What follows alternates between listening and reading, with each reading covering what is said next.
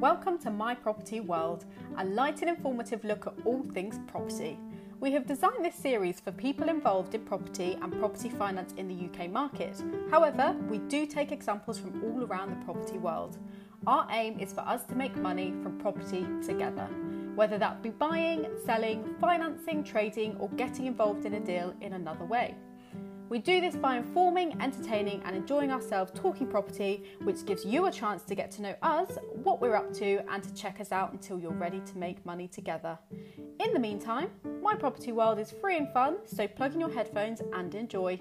We would love for you to like, share, and comment, so please do on social media. And if you have questions, ideas for topics, or deals you would like to explore, we're always looking for guests, so get in touch via the My Property World profile.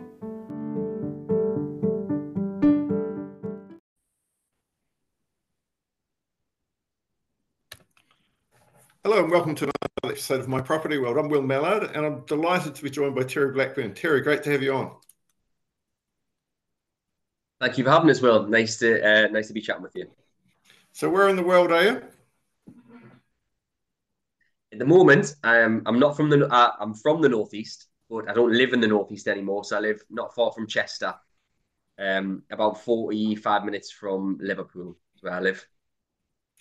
Fantastic. And um, what, what, are you up to at the moment uh, before we start going back into your backstory? what am I up to at the moment in terms of businesses and property?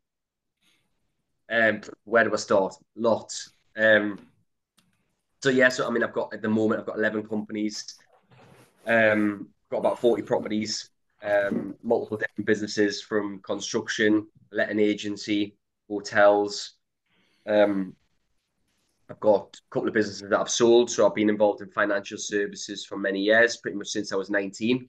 I'm 34 now. So I've sold out of a couple of those businesses uh, in the past couple of years.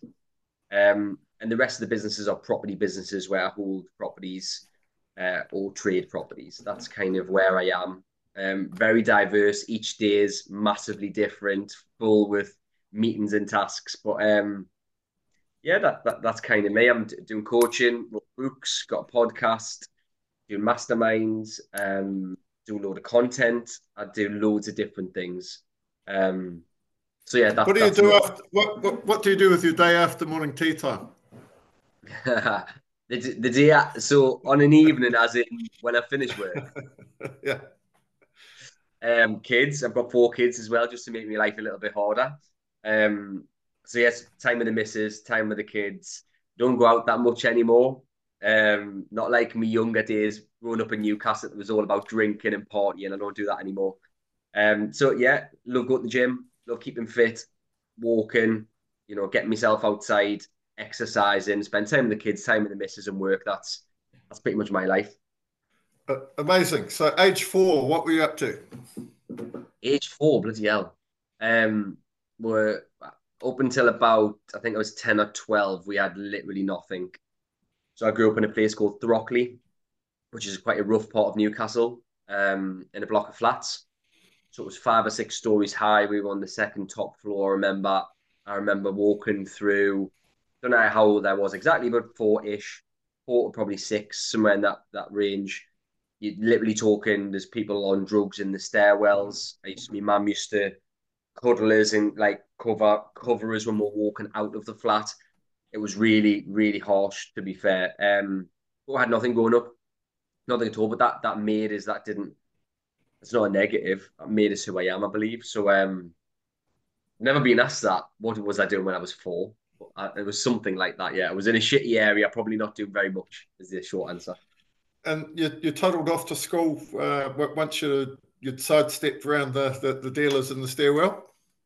Uh, yeah, yeah, yeah. So field school, shocking at school. I was like, I think it's a little bit different now. You know, I've got I've got four kids, and it's actually quite cool to be clever now, which I think is a good thing.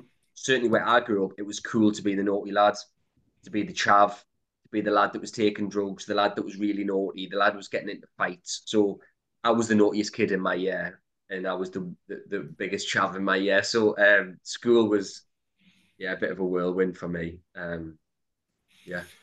And and did any uh, teachers or uh, adults uh, have a positive influence uh, through your school days? No, not at all. Um, all the teachers hated us. I, I didn't like the teachers either.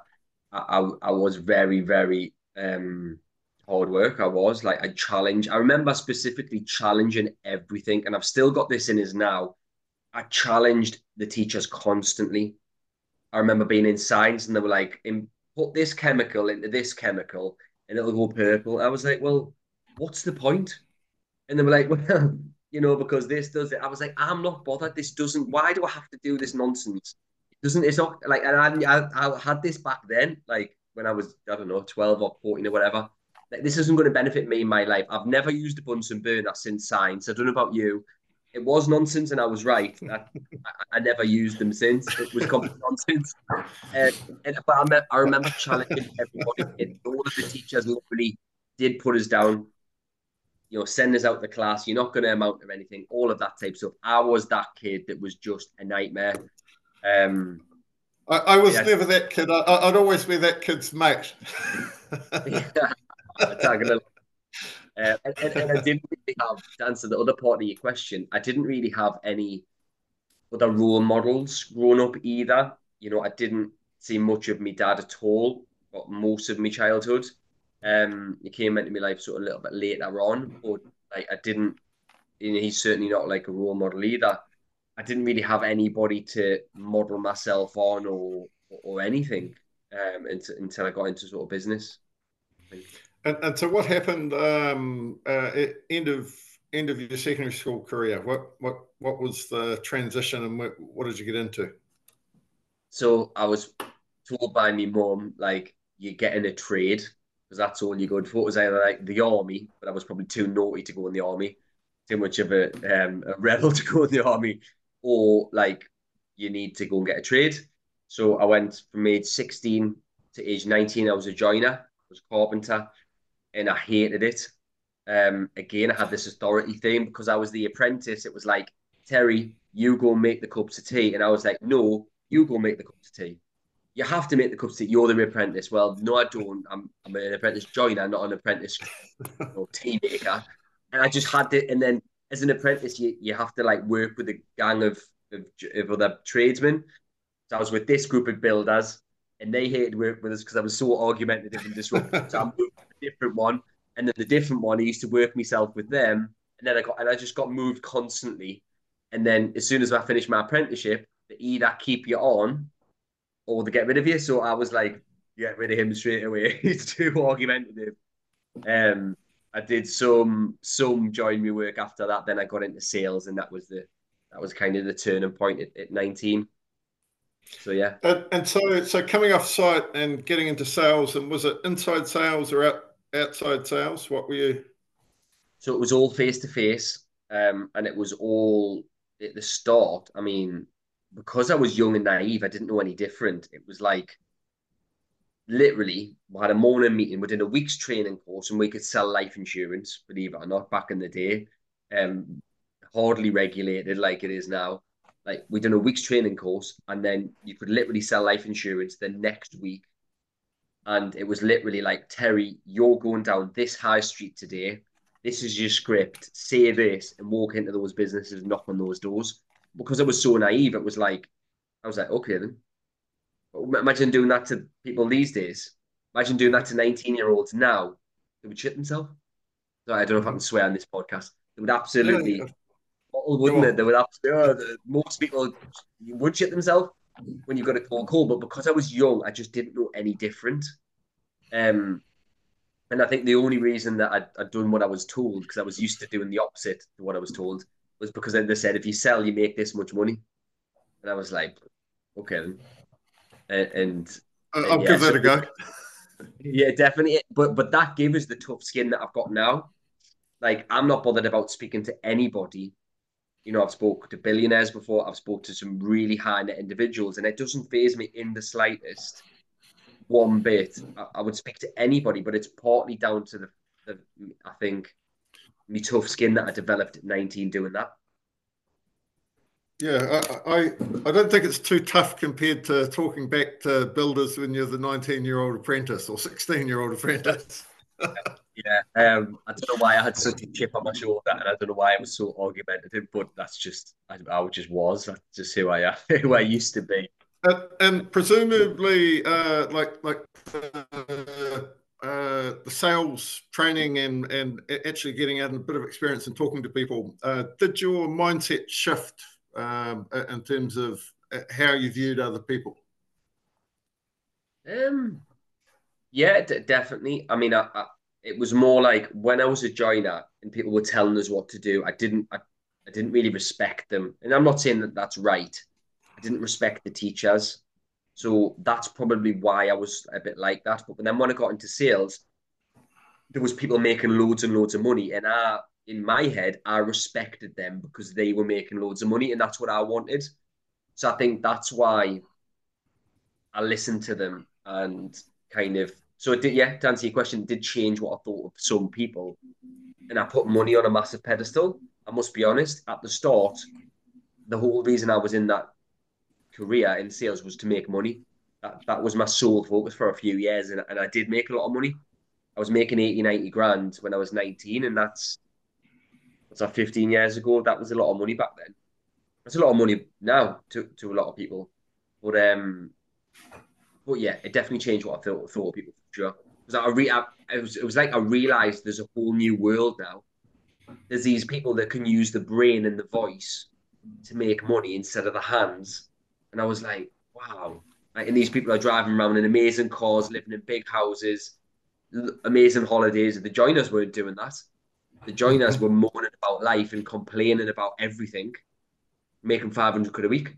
These guys were making a grand a day, and I was like, wow, this is mad. Um, so, yeah. And, and so uh, th- there's a, a, few routes sort of uh, emerge in the, the, the, next phase. You you get into business yourself and you get into property. Um, to, yeah. Maybe talk us through one of those and uh, and how the two interact. Yeah, so um, I was making good money at age 19. 19 till about 21, I worked for this American company. 21 to 24, I worked for a different American company, um, again selling life insurance. And then when I was 24, I thought like I can do this myself. I had a team of about 40 people to give you an idea. A 22 year old, 23 year old, whatever I was, I had 40 odd people working for us. That was quite a challenge. So I thought, you know what, I can do this myself. I can run a business like this. I'm already pretty much running a business. I've got a big team. I can do it myself. So I started to make decent, decent money when I was 24. Um, although I was still making, your know, six figures prior to that. So I started to do some property when I was like 21, 22, as in I did it completely wrong. I was buying low value, buy to let, cash in horrific areas with DSS tenants. Like that was my model. I did no financial education, no mentor, no nothing. I just literally done what I thought was a good thing to do. I had money and I thought, you know, I'm going to put it into an asset. Um, so then it, it just developed with time. I was only buying one or two properties a year for the first few years. And then 2016, 2017 is when I ramped the property up. Um, so six-ish years ago. Um, I ramped that up, and that went from buy to lets to HMOs, to Airbnbs, to hotels, to bars and restaurants, glamping sites, and all of the other stuff that I do now. Um, and that spiraled into business. And I've always just diversified. You know, you probably get asked the same question. A lot of people say to me, "What is the best property strategy?" In my opinion, and my answer to that is the best strategy is to do multiple strategies. The best strategy is not to do one thing because you could get caught out. And and I've always just that's the way I look at it. I just spread my risk and I do different things. We've got a big team behind us um, to make sure things are delegated, things run without me, systemized. Um, and yeah, it, it's kind of a whirlwind, really. Um, but yeah. Okay, so uh, let, us go back to the uh, first business. T- tell us about uh, what the original concept was and uh, how it panned out initially. But like what what happened basically? Yeah, yeah. So it was called Bespoke Financial. So it was a life insurance brokerage and a mortgage brokers. That's what the business was. Because that's what I was doing prior. I was already doing life insurance, I was selling life insurance for the other two companies. So it was a very easy transition. It was the same principle. So we had Aviva, Zurich, Legal & General, all of your mainstream insurance companies. We could sell their products. Um, mm-hmm. Started off, you know, I had a team of people at the previous place. Some of those guys came with us and we, we got that to before I sold my shares in that in 2022. It was a seven figure deal. You know, I had about 120 uh, sales staff at that point. Um, so it was a big operation. Um, but effectively, it was just selling life insurance um, to families and to people who've got a mortgage. And then we started to do the mortgages and we had a couple of the other things that branched off from that. But um, and you've got all the renewals and product transfers and and there's like more and more things layering on the same relationship basically. Yeah, definitely. It started with life insurance, then we got home insurance, then we've done mortgages, then went to buy to let mortgages, and then we started to do wills and trusts and estate planning, then referring pensions, then all of the financial services is quite broad. So we didn't want to do everything in house, but we wanted to do a lot of it in house and then spread what we couldn't or pass on what we couldn't do. That was a fantastic business. That's how I made most of my money. Um, and I loved it. To be honest, I absolutely loved it. Um, yeah, I do miss it a little bit, but I know I'm on to bigger and better things now. And um, I had to I had to exit in order. I had to shut one door in in order to open another door. Um, and at so, yeah, what that... point did you start uh, start considering um, uh, a possible sale of your your shares? About two years prior. I mean, I, I always thought that selling a business is like utopia. It's like you sell a business, you're done, you're set. You know, you can retire. When it's in reality, it's nothing like that.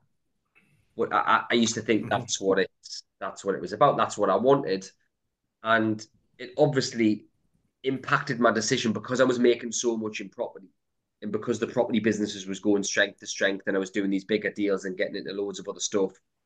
And I was making a lot of money over here. It was like well I'm doing two kind of things here that take a lot of my time. So I was like well mm-hmm. I could still run them the way that they're being ran but if I sold one I could just then invest a lot of that money into property. That that would make sense for me. And then we were approached, and then there was various negotiations.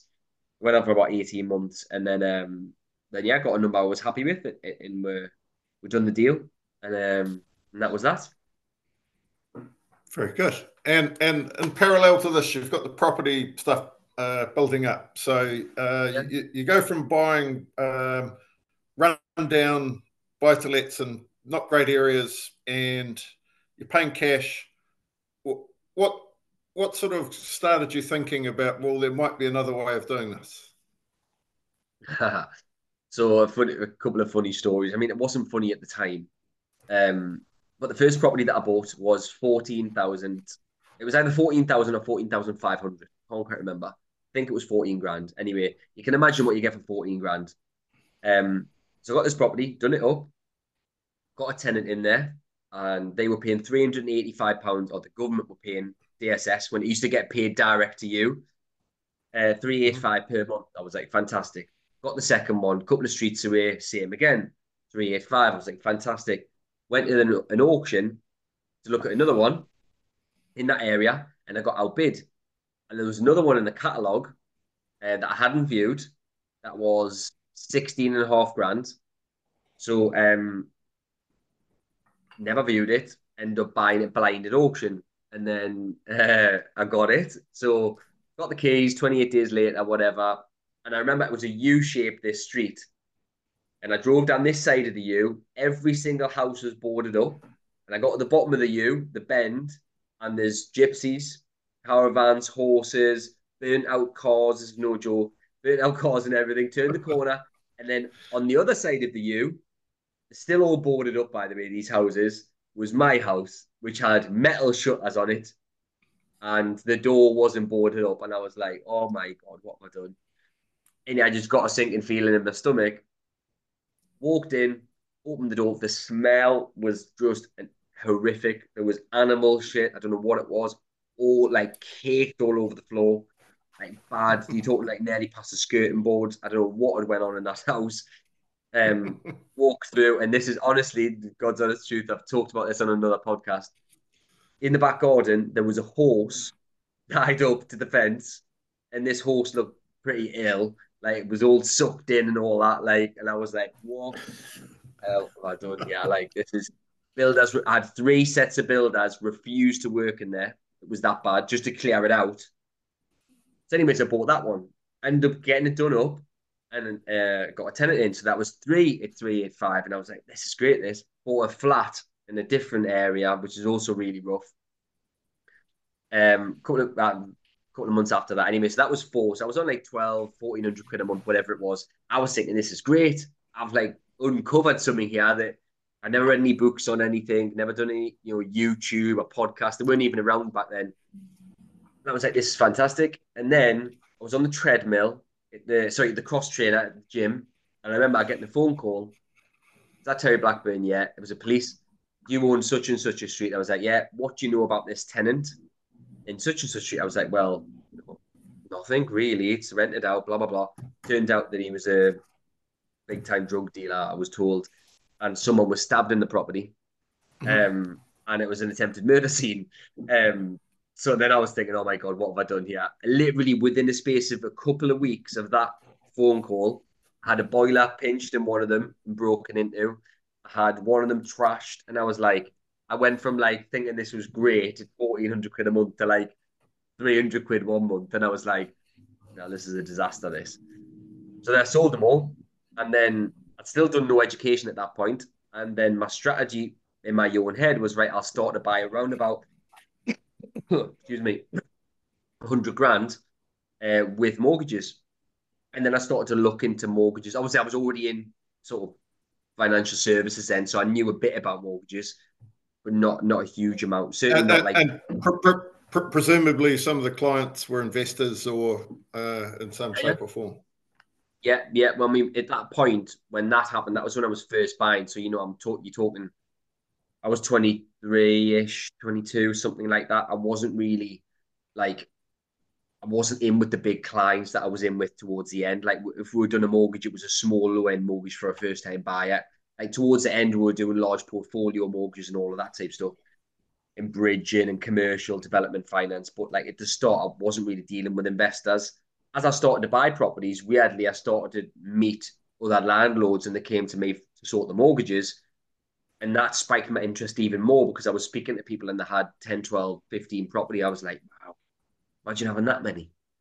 Like that would be great. And that kind of sparked my interest even more. But um but yeah, no, nobody guided us. Nobody told us what to do. I didn't watch anything or read anything. It was very much I was just doing what I thought was the mm-hmm. right thing to do, um, which is obviously wasn't at the time. But um, but yeah. And what was your your own image of yourself at the, at this point? So um, like the the business side's flying along, the property side uh, was flying along, then it wasn't, um, and then you, you you sort of reinvigorate it. What what are you believing in yourself at this stage? Um, I've always like, and it's it's really not ego, it, it's just I think it's just confidence. I don't know why I've always had this confidence about myself, considering the upbringing as well. I've always just had this confidence that I'm gonna make, I'm gonna do something massive in my life. I've always thought that. I remember saying that to the joiners actually, and the joiners used to take the piss because I was like, I won't be doing this forever. I'm to be a millionaire. And they were like, yeah, yeah, we said that, Terry. I was like, no, no, I won't be doing this forever. I know I won't. Yeah, yeah, whatever. Go make the tea. I just had, I had this thing that I was I was going to do something big. And I didn't know what it was. So I thought at that present, at that specific time, I was like, fucking hell, I'm, I'm nailing it. here." All my mates weren't making anything near that much. I had a business that was going fantastic. I was buying all these properties. Everyone started to look up to us and ask us, how are you doing it and all of this. And I thought I was the man, like as, as you do. Um, it's only until you meet people who are, are doing, in my instance anyway, it's only when you meet people that are doing loads more than you. It's then when you start to realize, you know what, like I'm I'm not actually the big fish. I'm, I'm a small fish at the moment compared to this person. and that humbles you a little bit. Um, I just thought I was the man, like you know, making 80, 90 grand when you're 19. I was like that, going everywhere, partying, thinking I was the man, you know. Um, and I made a lot of mistakes, but uh, it, you know, it is what it is. Very good. And uh, who who did you start looking up to at this point? It was the people in financial services. So when I when I set bespoke up when I was 24, um, I mean I've won, I don't know if you can see all these awards on here. I won all these awards. Um, if you're uh, listening to the audio, there's a uh, there's a, a, shelf full of awards. so I've, I've, won a lot of these awards all over the world. You're talking Berlin, Iceland, Paris, Vienna, Barcelona, that, that, all over. I, I, have I have to comment that they're they're all silvers. Uh, there's no gold ones. What, what, what's that about? No, no, all oh, oh, oh, yeah, all okay, there we go. I think it's your eyesight, Will. Um, eh, there's, a, there's a couple of green ones, but they're all number one awards, by the way, because we're the biggest in, in the country. but, um, but I get to my point. So the, when I first set the company up, I won a trip to Athens, and we'll win a big award. But then it's for the sales volume, and um, I sat beside a guy called Tony Taylor.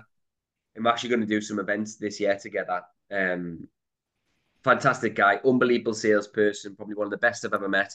I sat beside him and a guy called Jason Howard, who's worth, you know, not on 100 million, really, really wealthy guy, really, really good at what he does.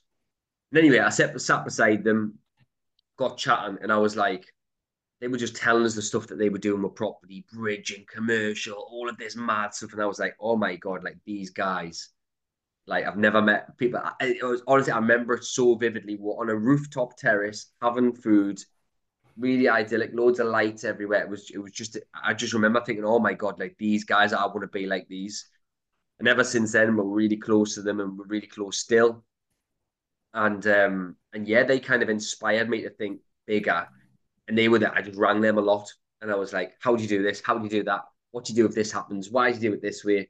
What's your goal? And I just I just shadowed them, and I kept kept around them as much as I could. Um, and yeah, that that kind of that massively inspired me there um, to do more. And, and you obviously uh, have a transition where you you've learned how to sell yourself, uh, but then you've got a team of people that you've got to uh, manage as salespeople. You, you've got to recruit them, you've got to train them, you've got to uh, manage the managers if you're, you're getting to 120 people. What what uh, what was going on uh, through those elements because that, that's all new and getting people to respect you um, who who are your employees that's a different skill set than selling something 100% and you know just because you're good at sales it doesn't mean you're good at managing people because it's a complete different skill um, and of course i made a lot of mistakes and i learned from all, all those mistakes and got it wrong numerous times um, and, and I think that's the best way to. Well, it's not the best way. It's it's for me. It sinks in more if I make a mistake than if someone tells me not to do it a certain way. It just sinks in better if I make the actual mistake myself. Obviously, some mistakes can be very costly and time consuming, but um, you know, it was a challenge, definitely. You know, a young lad being having a business of that size and having loads of financial advisors working for me who were 40 odd years old when I was 20 odd years old, it was a definite challenge. And at the start, it was like I'll lead from the front. So I will sell more products and make more money than all of them to show them how good I am. So I, I, I forced them to respect my sales figures. Um, and then I learned, I started to read, I started to listen to podcasts and audio books and read books on management and find out, you know, everybody, it's hard to manage people and you've got to manage people in different ways. Some people you can be direct with them. Some people they need a hand handheld. Some people you can just focus them on a goal. Some people you can really, you know, discipline them and tell them off directly. Some people you've got to coach it out with them and be a bit nicer. And you've got to, it's very, it's very, it's very varied management. And you've got to learn how, what makes somebody tick and how, what how they take in information and how they want and what they're actually working for you for. Because some salespeople aren't bothered about money. Some people just want recognition. Some people want money. Some people want to achieve something specific. Some people just want a part of a team. Some people just want a paycheck. So all of those different dynamics, you've got to you've got to adapt your management style to suit that individual. And I only got to this level of management skill through you know ten odd years of managing people. At the start, I was I, I wasn't the best. Uh, so yeah. Very good. And at, at what point um, did the property become the, the you know the, the, majority of the focus? Um, probably around about 2017. But when I started to ramp it up, when I started to buy, you know, 10 plus property a year in sort of 2017, I think it was. It was either 2016 or 2017. And that that's when I it took more of my focus away from bespoke. Um, and then 2019, like the business was pretty systemized in 2019 because it, this is actually another talking point. So when I started to focus more on property, I also started to focus on right, how can I make the bespoke run without me? Because up until that point, it, the business didn't run without me. If I went on holiday for two weeks, it was chaos. So the only way you can systemize it is systems and staff. So so I started to put the things in place: the office manager, the sales director, the sales trainers, team leaders, all of that type stuff. I built all of that between sort of 2017, 2019. And by 2019, the business was systemized. Then I took property up a notch. I sourced about 50 properties alongside buying 16. Then it was kind of just ramping up at that point and and I was kind of selling was on my radar at that point as well. And then 2022 was gone and and I wouldn't say my focus is solely on property now, because um, I'm doing that many different things, but it's property related companies what I'm involved in. Hmm. Yeah, pro- property sector. So, uh, when did you add your second business? Um, well, good question. So, I was 24. I think it was around about. I think I set up bespoke estate planning about a year later, but then I set up Mortgage Genie when I think was 26 or 27. I haven't even talked about that. Mortgage Genie was good little business that I also exited. Um, and the reason why I set two different companies up, Mortgage Genie was an online mortgage brokerage. So I set that up, uh, recruited a couple of other directors, ended up a year into that business. I got a half a million pound investment into that business for 20% of the company. So you know the value in that at you know two, two and a half mil after um you know after a year effectively. And that kind of is another talking point. That's what put my mind onto raising money. Because i was only 26 and mm-hmm. i got someone to buy part of or invest half a million pounds into the business in return for 20% shares. And we reinvested that 500,000 into different things and grew the business then I exited about a year, a year later. Um but yeah so that that was the the, the biggest or the, the proper bit the bespoke estate planning wasn't a proper business I wouldn't say. It we've done very little. You know mortgage was my proper sec my first you know my second business that was of any size put it that way.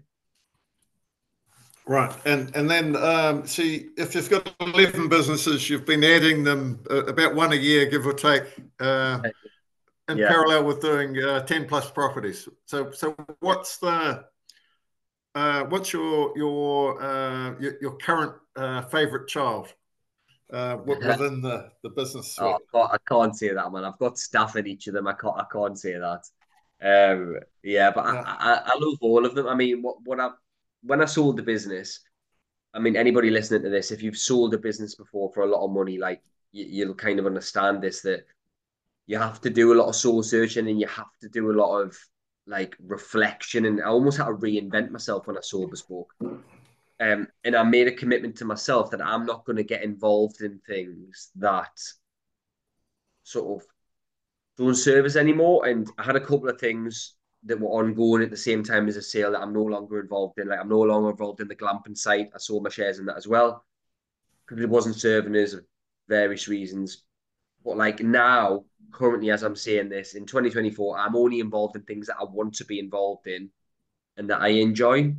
Um, got a big team still who help us with everything, and and yeah, like I, I love all the businesses for different reasons. Some of them have got more scope to make more money than others, and some of them, you know, probably probably I still won't be involved in them if you fast forward five years. But like, you know, business that's another good point. Businesses aren't forever. Some people think that, you know, if you set up a business, that's it. You've got to have it forever. You, like you don't, you can't sell it. Like you, you don't have to have that business forever. Um, you can't exit, you can't change. You will change as a person as you as you get older and as you get more wealthy. You just do. So, so yeah, you know, if you can do BRR, the strategy and property, buy, refurbish, refinance, you can do the same with the business, but you can set it up instead of buying it, scale it up to a size, either get someone to run it for you or, or sell it. The same principle. It's just it's just a bit harder, quite a bit harder than doing a BRR uh, is running the business. There you go. And quite unusually for someone who's uh, had businesses with uh, a large number of staff, still has businesses with a, a number of staff. Uh, you've put your hand up to coach Uh, uh, other entrepreneurs and uh, people in their in their businesses. What what possessed you to do that? um, I was getting asked a lot. Was the first one, and I kept saying no. And then, you know, I had the sale of bespoke going through, and I was like, okay, you know, this this this lad from Liverpool, I really liked him. I was like, right, Samuel, let's do it. That was the first guy, and then coached him for a year, and he started to get some really good results. He referred us to his friend, wrote him on, and then I only kind of done it like I wasn't pushing it anywhere. Um, for a good year or so, alongside the kind of bespoke sale thing, and then I must admit at the start I didn't like it. I was like felt like a counsellor and they were telling us all the problems and they were having a moan and a whinge. I was like, oh my god, I can't be bothered with this. I don't need this. Um, but something probably turned. I think it was the start of last year. I just started to enjoy it. Like, and I do say no to some people, and I, and I honestly hand on heart do. Like, I'm not. It's not my main thing. It's not my income stream. Like, like a lot of people it is. They say it as an ink, like the main income. It's definitely not my main income. Um, I just started I'd enjoy it, and you know, I, I thought I'll get some, you know, people who are good lads or, or, or women, nice people, and I thought, you know, I'll, I'll only work with who I want to work with, and it's motivational. But I think because when I had bespoke, I had all them sales staff, I motivated them constantly. Every week I had sales meetings, motivation, motivate. I was the one that buzzed everyone up. But that business is gone now. I don't have that. So I kind of missed that feeling. And I've done that for nine years, you know, between starting it and selling it. Um, and coaching has kind of given us that back because I motivate them as well as educate them. So I think that's I think that's why I'm doing it. Um, and what are a couple of client results? Good, good, good ones. You can you can cherry pick uh, a couple of peerless. Yeah, I mean, there's loads to be fair, but one that springs to mind first when you said that is is Ant. So He'd never bought a property before. Well, he bought his residential, but he'd never bought an investment property before, never deal sourced before, never done anything like that before. He started working with his last this uh, January, sorry. I was talking in like the December 20, what that be? December 22. Started the coaching properly in, in January 23. So last January. Um, after two sessions, he'd done a back to back, made 19 grand. And last year just, he made just, just just explain what a back to back is in uh, thirty seconds. Yeah. So he agreed this price X price with the vendor, and then he'd got a solicitor to write up an agreement, and he exchanged contract, and he resold it for a profit.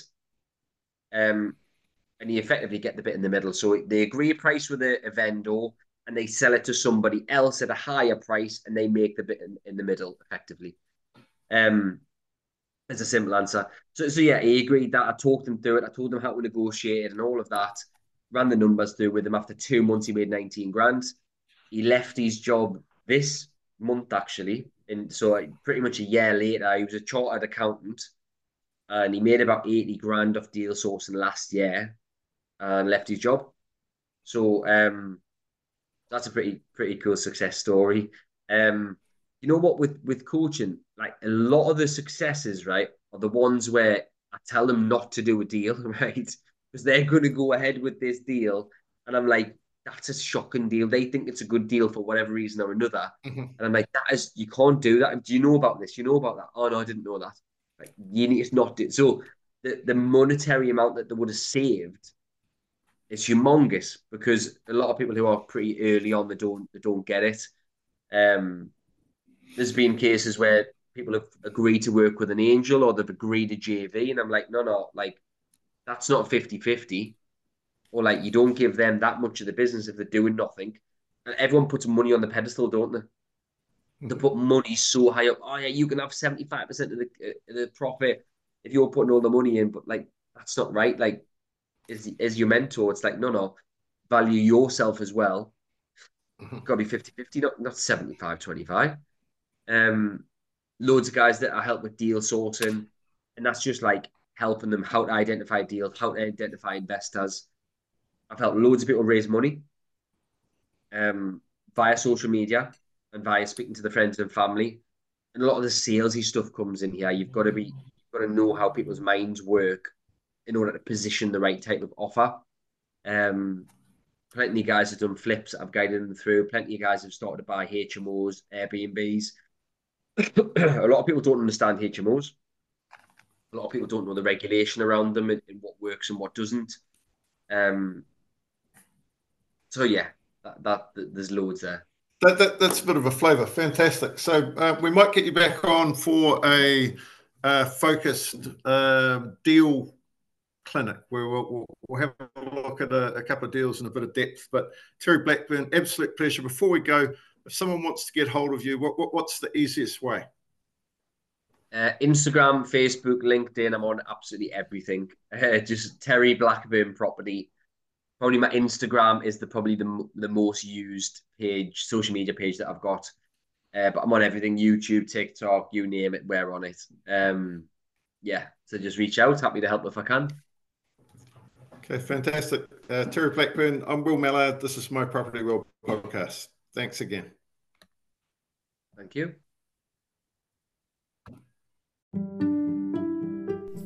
Welcome to My Property World, a light and informative look at all things property. We have designed this series for people involved in property and property finance in the UK market. However, we do take examples from all around the property world. Our aim is for us to make money from property together, whether that be buying, selling, financing, trading, or getting involved in a deal in another way. We do this by informing, entertaining, and enjoying ourselves talking property, which gives you a chance to get to know us, what we're up to, and to check us out until you're ready to make money together. In the meantime, My Property World is free and fun, so plug in your headphones and enjoy. We would love for you to like, share, and comment, so please do on social media. And if you have questions, ideas for topics, or deals you would like to explore, we're always looking for guests, so get in touch via the My Property World profile.